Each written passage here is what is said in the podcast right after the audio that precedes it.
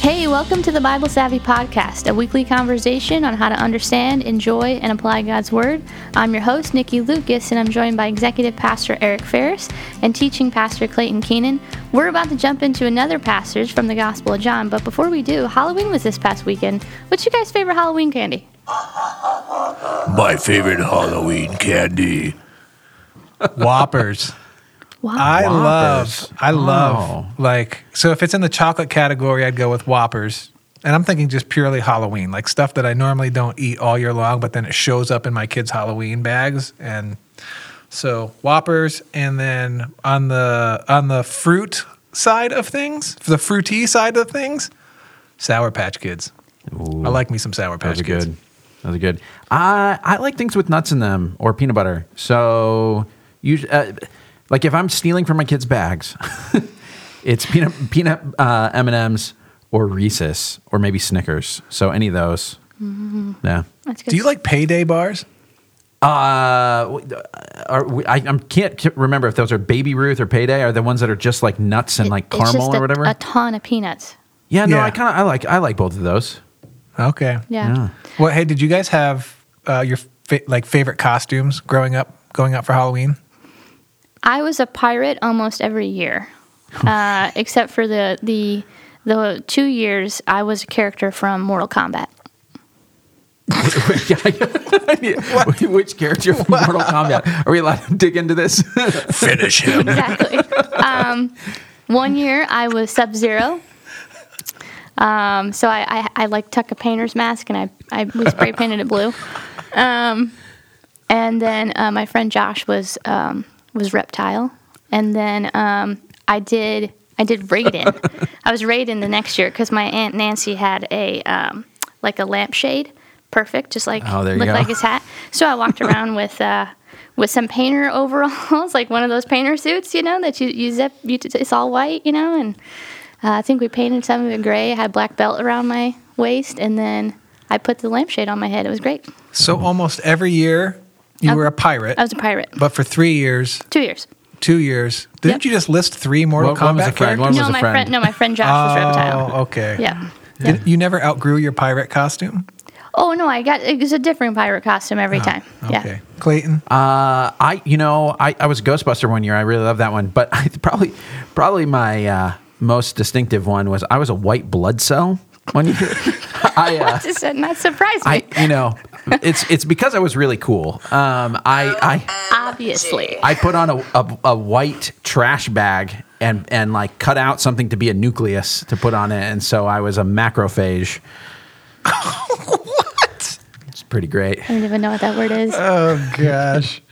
so in in light of what you two just shared, mine are going to seem remarkably boring. Yeah. So uh, my mom made me a really great vampire cape, and so for a lot of years it was being a vampire.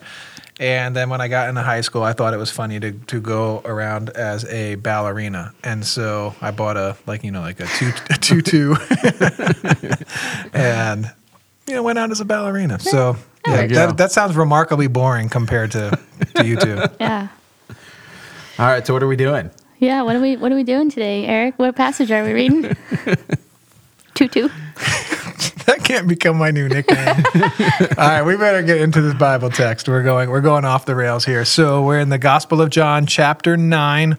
Uh, so we start with context in the comma method, and we've been in the Gospel of John for a while, and so I just want to share a few basic things, and then we're going to be off and running. We're actually going to read a pretty lengthy text today, which normally happens to me. Clayton normally gives me the long text, but today Clayton is reading because I'm comma guy. But this story, this episode in the Gospel of John is so good mm-hmm. that we could not find it in our hearts to abbreviate it in any way. So we're going to read the entire story in John chapter 9. Just a reminder here of what's going on in the Gospel of John. John has told us at the end of his gospel that his goal is to share things about what Jesus did and what he said so that people might come to believe that Jesus is the Son of God and that in him they might find life. And so the entire Gospel of John is inviting its readers to contemplate who is this Jesus. So every all throughout the Gospel of John, Jesus is doing things or he's teaching things, and then we get to see how people are responding to him what he did, what he said. And often, as you're reading through the Gospel of John, some believe, some don't. They're arguing about who he is, what he said. And so you often have these really great conversations, uh, sometimes arguments, sometimes heated disputes. So it's really fun to look in on these to get you to consider who is this Jesus. And so here we go in the Gospel of John, chapter 9. As Jesus went along, he saw a man blind from birth. His disciples asked him, Rabbi, who sinned, this man or his parents, that he was born blind? Neither this man nor his parents sinned, said Jesus, but this happened so that the works of God might be displayed in him. As long as it is day, we must do the works of him who sent me. Night is coming when no one can work. While I am in the world, I am the light of the world. After saying this, he spit on the ground, made some mud with the saliva, and put it on the man's eyes. Go, he told them, wash in the pool of Siloam this word means sent. So the man went and washed and came home seeing. His neighbors and those who had formerly seen him begging asked, Isn't this the same man who used to sit and beg? Some claimed that he was. Others said, No, it only looks like him. But he himself insisted, I am the man. How are your eyes open? They asked. He replied, The man they called Jesus made some mud and put it on my eyes. He told me to go to Siloam and wash, and so I went and washed, and I could see. Where is this man? They asked him. I don't know, he said. They brought to the Pharisees the man who had been born blind. Now, the day on which Jesus had made the mud and opened the man's eyes was a Sabbath. Therefore, the Pharisees also asked him how he had received his sight. He put mud on my eyes, the man replied. I washed, and now I see. Some of the Pharisees said, This man is not from God, for he does not keep the Sabbath. But others said, How can a sinner perform such signs? So they were divided. Then they turned again to the blind man. What do you have to say about him? It was your eyes he opened. The man replied, He is a prophet. They still didn't believe that he had been blind and had received his sight until they sent for the man's parents. Is this your son? They asked. Is this the one you say was born blind? How is it that he can now see? We know he's our son, the parents answered. and we know he was born blind, but how can he how he can see now or who opened his eyes, we don't know. Ask him. He is of age, he will speak for himself. His parents said this because they were afraid of the Jewish leaders, who already had decided that anyone who acknowledged that Jesus was the Messiah would be put out of the synagogue. That's why his parents said, He is of age, ask him. A second time, they summoned the man who had been blind. Give glory to God by telling the truth, they said. We know this man is a sinner. He replied, Whether he's a sinner or not, I don't know. One thing I do know I was blind, but now I see. Then they asked him, What did he do to you? How did he open your eyes? He answered, I've told you already, and you didn't listen. Why do you want to hear it again? Do you want to become his disciples too? Then they hurled insults at him and said, You are this fellow's disciple. We're disciples of Moses. We know that God spoke through Moses, but as for this fellow, we don't know, even know where he comes from. The man answered, Now that's remarkable. You don't know where he comes from, yet he opened my eyes? We know that God does not listen to sinners. He listens to the godly person who does his will. Nobody's ever heard of opening the eyes of a man born blind. If this man were not from God, he could do nothing. To this they replied, You are steeped in sin at birth. How dare you lecture us? And they threw him out. Jesus heard that they had thrown him out, and when he found him, he said, Do you believe in the Son of Man? Who is he, sir? The man asked. Tell me, so that I may believe in him. Jesus said, You have now seen him. In fact, he is the one speaking to you. Then the man said, Lord, I believe and he worshiped him. Jesus said, For judgment I have come into this world, so that the blind will see, and those who see will become blind. Some Pharisees who were with him heard him say this and asked, What, are we blind too? Jesus said, If you were blind, you would not be guilty of sin. But now that you claim you can see, your guilt remains. That is some good stuff. Mm-hmm. So we move on to the O in the comma method, which is observation. All right, here we go. What do you see in this episode? There's so much to see. Um, there's and, and, and it's all about sight and seeing and all that stuff. Um, what did I see? I saw um, I saw a lot of seeing and see, saw, sight, blind. There's a lot of seeing. I keep repeating that. What do I and see? I see what I saw, and I saw what I see, and the guy couldn't see. And That now, is a Thanks, re- Dr. Seuss. Exactly. That's a repeating word and idea, right? From the TREATS acronym. We see, we saw, we seen, we're sight and blind and all that stuff. Um, so that was a big one. Um, but here's what really um, stood out to me about this one. Um, and it's a question, right? That I think people might be wondering. Uh, verse 3 uh, he, Jesus says, Neither this man nor his parents sinned, but this happened so that the work of God may, might be displayed in him. And I thought, wow, like when when Jesus performed that miracle, not only did he open the eyes of that blind man who was born blind, but because the word got out about this guy receiving his sight, and because people saw that miracle, um, he gave people the ability to believe because they saw that miracle or heard of that miracle being being done. Uh, so not only did he provide sight to that blind man, but he provided sight to a lot of other people in order to believe in him. Does that answer bug any of you? Because okay, so like the when when he asked when they asked you know did this man sin or did his parents sin that he mm-hmm. was born blind? Now I find that a weird question because I'm like how did this baby in the womb sin that he's born blind? But I get the idea. Like people ask the question, something bad happens to you, whose fault is it? Like who's being punished here? Yeah. And so that's that's a, a, natural human question. And Jesus' answer at first, like neither this man nor his parents sin. He's tr- he's kind of saying like this isn't the only reason bad things happen. You know that it's not just because someone's be- being punished or someone did something wrong. But then when he says, "But it happened so that you could see God at work," Yeah. like there's a really positive side of that that I like. That says, "Man, there's an opportunity here." But there's also a little part that makes you say, "Wait, did God did God just like let something happen to me so that He could show off or like I'm in pain here. Like I, I you know, I lived a lot of my life blind, and you're saying all this was just a setup for you know this cool thing. Like that's a lot to go through for this this one thing. Is that worth it? It gets into the whole theological question about when there's evil in the world or bad things happen, does God cause it or does he allow it? Mm-hmm. And what is the difference between those two things, right? So if you live in a broken world where there is evil and the consequences of evil and sin, so there are things like disease, sickness, death, hurt, pain, all of all of those things. It is a very fine line. Like if you say God is the creator and sustainer of the whole world, if you accept that fact, and then you say, and he also, but there's also broken, evil things going on in this world that he created.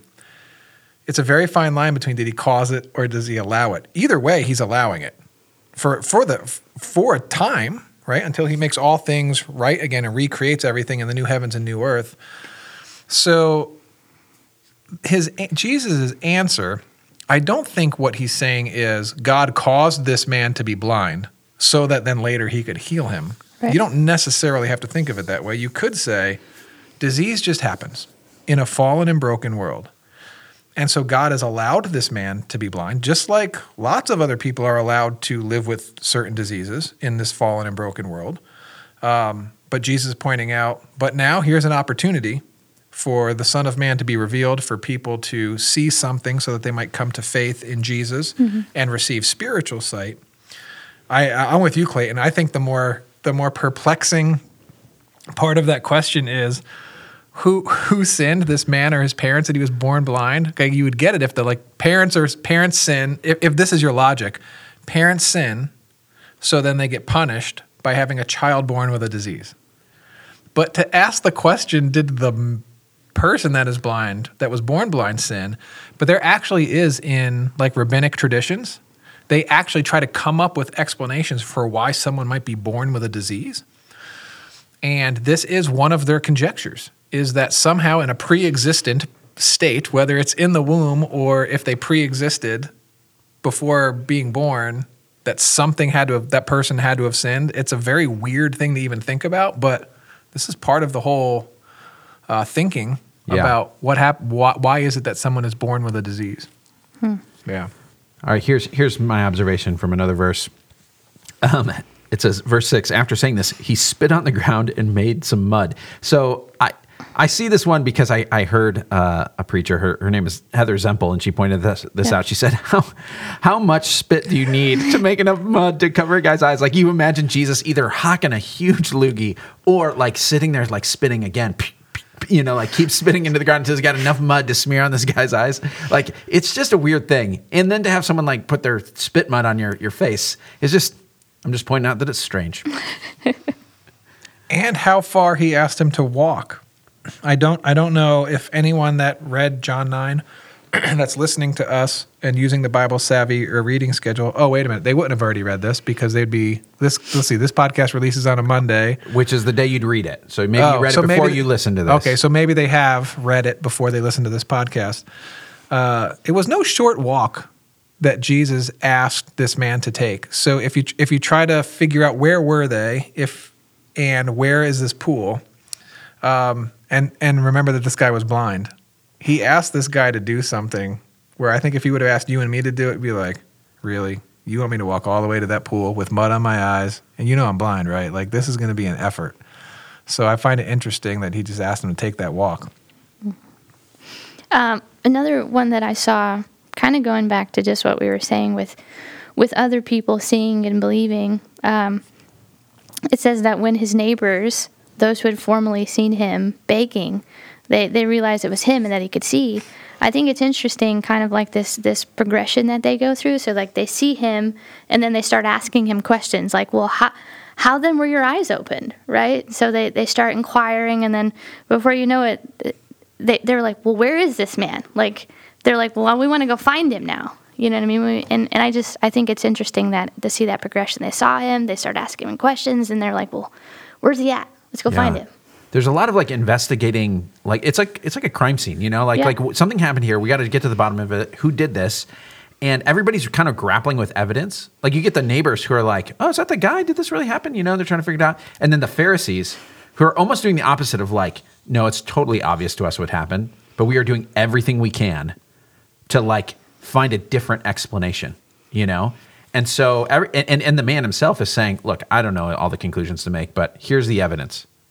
I've been blind my whole life and I can see you. So like something happened, you know? So like everybody's trying to make, like figure out what does this mean? And they're telling a story about it. What else do you see? Uh, the the Pharisees thought that that Jesus was not from God because he broke the Sabbath. He was a rule breaker. Uh, so even though he he did a good thing, he healed a man and gave his sight, something that I I believe that would have been God's will, right? Um, these these Pharisees thought that he was a, a, a sinner and not from God. Uh, I, I observe the reaction of the parents. Um, they're they're scared, you know. Like I think about the feelings of each each person in this, and the, these these parents are not even saying what they think because they're afraid of the consequences. So this is this is a high pressure thing. They're they're afraid they're going to get kicked out of their community, their synagogue. Uh, the religious leaders are going to be against them. So there's uh, some some risk and some fear. And they put it on their kid. Oh man, Ask him. Which I don't. It doesn't tell us how old this man is at this point. but he's he's old enough to speak for himself. So yeah. So they they definitely dodged that question and, and put it on the put it on their son. All right. Anything else you see here before we move on to message? Uh, the the other thing that I saw here uh, was that Jesus comes and he finds this this guy that he's healed, and um, that he's talking with this man, and Jesus says like, you know, do, do you believe in the Son of Man? And he, he says, oh, tell me about him so I might believe. And Jesus goes, well, you, you've seen him, you're talking to him right now, and there's that whole see and believe thing. Um, but what I really think is is really interesting is in verse 39, Jesus says, For judgment I have come into this world so that the blind will see, and those who see will become blind. And what popped into my mind is for the blind, for blind people to see, there's this humble acceptance to where the people who think that they see, uh, that there's this prideful rejection and they become blind and it's just a spiritual blindness like they reject him. They're supposed to know. They're supposed to see but they don't. Um, but these people who who don't know who jesus is apparently they accept him. Yeah, it's like a willful blindness. All right, my final observation is a question. Verse 39 Jesus said, For judgment I have come into this world, so that the blind will see, and those who see will become blind. For judgment I have come into this world. But in other places in the Gospels, we hear Jesus say the exact opposite, which is, Don't think I have come to judge the world, but rather to save it. So, what do you do with those kinds of apparent contradictions?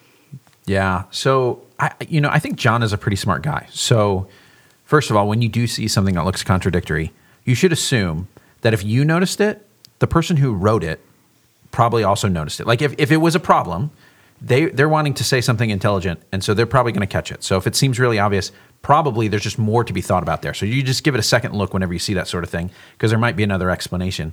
Um, but also the part about John being a smart guy is he likes to say things to that feel intention to help you like think and put together a more sophisticated thought. And and so here's what I think is going on in that statement in John 3 when he's Jesus says, I haven't come into the world to judge the world, but to save the world. What's interesting is the the verses right after that describe the situation. He says if if you believe you're going to be saved, but if you don't believe, you're condemned already. So it's you're you're already in a state of you know uh, of being being stuck. And in some ways, Jesus showing up saying, "I'm I'm here for judgment," is not um, his intention to say, "Here's what I'm here's what I'm here to do to tell you why all of you are wrong and and, and send you to hell." He's there to offer uh, like salvation and hope, but the, his very presence itself is a sort of revealing kind of thing. It, it exposes what's really going on and it causes people to take a side. And so it's not that Jesus is saying, This is what I'm here for, to judge. But in another sense, he, when he shows up, it is deliberately causing that sort of division between those who uh, embrace him and those who willfully reject him. And that is a, a kind of a, a moment of judgment, you know, like it's the moment of clarity. Which side are you going to be on? Are you going to be like this blind man? Or are you going to be like the Pharisees who, no matter how much evidence they see, are going to find a way to, you know, close their eyes to what they're seeing? So it's, it's like what is Jesus' desire for us? For us not to be judged. But what does Jesus' presence do? It shows us where we really are and it exposes the judgment that's coming. Yeah, in that in that sense, Jesus is the pivot upon which human destiny turns. Like how you how you see Jesus, respond to Jesus, believe in or not choose to believe in Jesus is the centerpiece of of the whole conversation in terms of human destiny, heaven, hell, eternal life, the life that God is offering, all all of those things. Then in verse 41 when he says, "If you were blind, you would not be guilty of sin, but now that you claim you can see, your guilt remains," right? So this is such a great story because you have physical sight and spiritual sight all interwoven in this story going on and it's super fun and in this story, like it, it wraps up with this punchline. If you were blind, you would not be guilty of sin, but now that you claim you can see, your guilt remains. So if you go back, you say, okay, so you had this guy that was physically blind. And people are asking the question was it him that sinned or his parents that sinned? So they're saying his blindness was a result of sin. Okay. Then he could see. So you had a blind guy that could then see. The Pharisees think that they're seeing everything correctly, but they're actually blind to who Jesus really is. So the blind so the blind guy can now see, but the people that that think they can see, what Jesus is telling them is, if you would actually understand and admit that you're blind, I would give you sight. I would let you see me for who I am. You would have eternal life. But because you are not admitting that you are in fact blind, like this other blind guy did and now has received his sight, if you would just admit that you're blind, I would give you sight. But because you're insisting that you can see, you're actually remaining blind. It's really, really yeah. compelling stuff. Well, and the irony is that the man born blind was not blind because of his sin, but the Pharisees are blind because of their sin. Yeah. Like their sin is what makes them blind. And so at the very end, Jesus' conclusion is, yeah, these guys are blind because of their sin. Yeah. It, it is a tremendous, tremendous interplay between physical blindness and spiritual blindness and a ton of sarcasm. Mm-hmm. It's I so just sarcastic. Lo- I just love some of what? Do you want to become his disciples oh, this too? is remarkable. Yeah, oh. that, that, was my favorite. now like, this is remarkable. Look, I don't know who's the sinner here, but uh, I can see. Yeah. You know, like he's just and the absurdity of spitting in dirt and making mud. like they, these these are the kinds of things that you say like God is so amazing. Hmm. And I have so many questions that I just can't have answers to on this side of eternity. Why? Of all the things he could have done to give that guy his sight, did he spit in dirt and make mud and tell him to go for a walk? it just makes zero sense. And there's no, uh, this is the kind of stuff that Bible scholars like to guess about and try to explain. I just like to keep it as a question because it just reminds me that God is God and we're not. And there's, Yeah. there's so much unanswered on this side of eternity. All right. We could probably keep talking all day about our observations in this story. So let's move on to message. What kind of message would you draw out of this story? Um, I'm going to uh, pull from the observation about the, the Pharisees and their kind of resistance to seeing, you know, the, their insistence on being blind. Um, and, and the message I formulate is this look out for the ways that you're resisting inconvenient truths. So there are times, and and you know, obviously, this is the ultimate question: like, will you believe in Jesus or not? And so there, there may be some people who are listening who are saying, "Yeah, I, I see that there's evidence for Jesus. I, I hear, you know, I hear the call of that, but I'm, I'm digging in my heels. I'm resisting that." Um, but I think even if you have crossed the line, if you've embraced Jesus, there is, uh, there are moments in your life when you um, realize either God's calling you to something, He's uh, trying to convict you of sin, or um, there, there's something that God is trying to show you but it's going to turn you know turn things up in your life. It's going to it's going to uh, create change, and you're resistant. You don't like the implications of it, so you do what you can to avoid actually kind of looking directly at it. You find excuses and reasons to not believe, and so I think there's a good warning to look out for ways you're resisting inconvenient truths. Yeah, that's really good. So mine mine was latching on to just the seeing and the hearing and the believing side of things. And I I always had this uh, this saying that revelation requires a response. And so when when God reveals us reveals something to us about himself or his will for our lives like it requires the the proper kind of response. And so we're either going to reject him or we're going to accept what he says and I think we just this clearly shows we've there's a choice to make with with anything. I think for people who who don't know Jesus and they they hear things about him and you know if they they accept him and they surrender their lives to, them that's that's one side of it. But then there's this day to day uh, every moment to moment uh, response that we have to make once once God has revealed um, himself to us. So Yeah, mine is so close to Clayton's that I don't want to say it because it's like a worse version of Clayton's. so right. I'm just gonna I'm just gonna go with Clayton's. That whole watch. What, how did you say? it? Watch how you respond to inconvenient truth. Yeah, look look out for the ways that you resist inconvenient truths. Yeah. So I'll say mine outline. I guess whatever. Uh, my mine is be careful because it is dangerous to think that you fully know. Oh, that's good. that's no, I'm glad you good. said that. yeah uh, because when you're in that position, you you're uh, you start closing your eyes, and Yeah. even things that are revealed to you because you think you already fully know. You're lost. So, like, even when you use the word revelation, well, how can I receive any revelation or see a new thing or see God in a new way or have Jesus reveal himself more fully to me if I think I already fully know? Yeah, it's a, it's a danger of thinking you've arrived or like that this is all I need to figure out. Like you're you're done. You know. Yeah. So that's good. That's what the Pharisees felt like to me in this whole story. Like they feel like they fully know God, fully understand God, and no one can teach them anything, and there's nothing left for them to learn. So what is so obvious, they're trying to explain some other way. Right? Which is what's so laughable about this story. The guy's like, look, you guys sound like idiots. I was blind, he put mud on my eyes, and now I see. All right. So uh, for meditation in the comma method, so you have context, observation, message, meditation. Meditation is prayerful thinking, where you're inviting the Spirit of God to speak to you about the Bible text you're reading. We always say this is where your prayer life and your Bible study life come together. In the podcast, we give you 45 seconds to meditate. And so, Clayton, if you would say your message one more time, we will use that as our meditation today. Look out for ways that you are resisting inconvenient truths.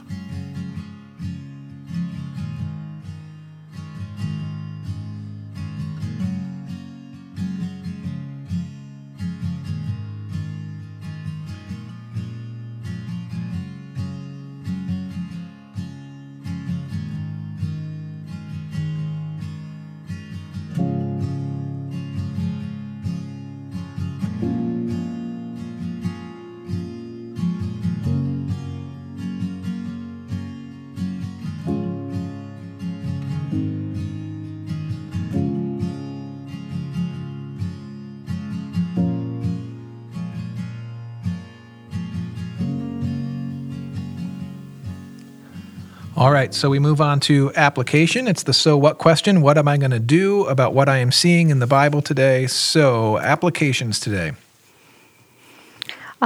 Mine just goes back to my message that revelation requires response thing. With with anything that I read in God's Word, uh, specifically with this passage, um, I think. I, I guess I go back to the parents in verse twenty two, right? When he's like, they're like afraid to actually acknowledge that Jesus is the, is the Messiah, so that they're not put out of the synagogue. Like, what is it? What is it that I'm fearful of acknowledging? I guess the truths, right? That I'm fearful of acknowledging that are going to, um, I don't know, like cause some changes.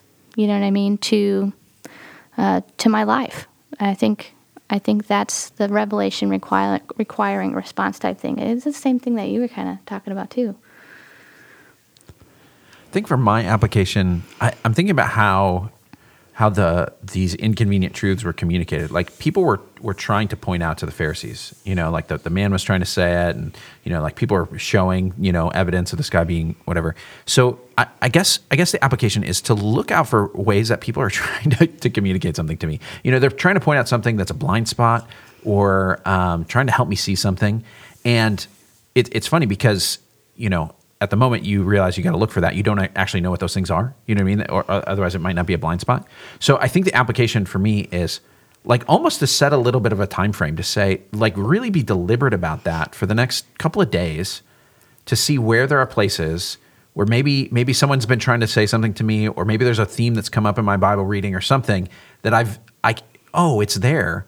Why have i been avoiding this? And to and to just keep my eyes open in a sense you know there's that sight kind of thing Yeah, my application is I'm going to start working into my my morning prayer time over the next few weeks.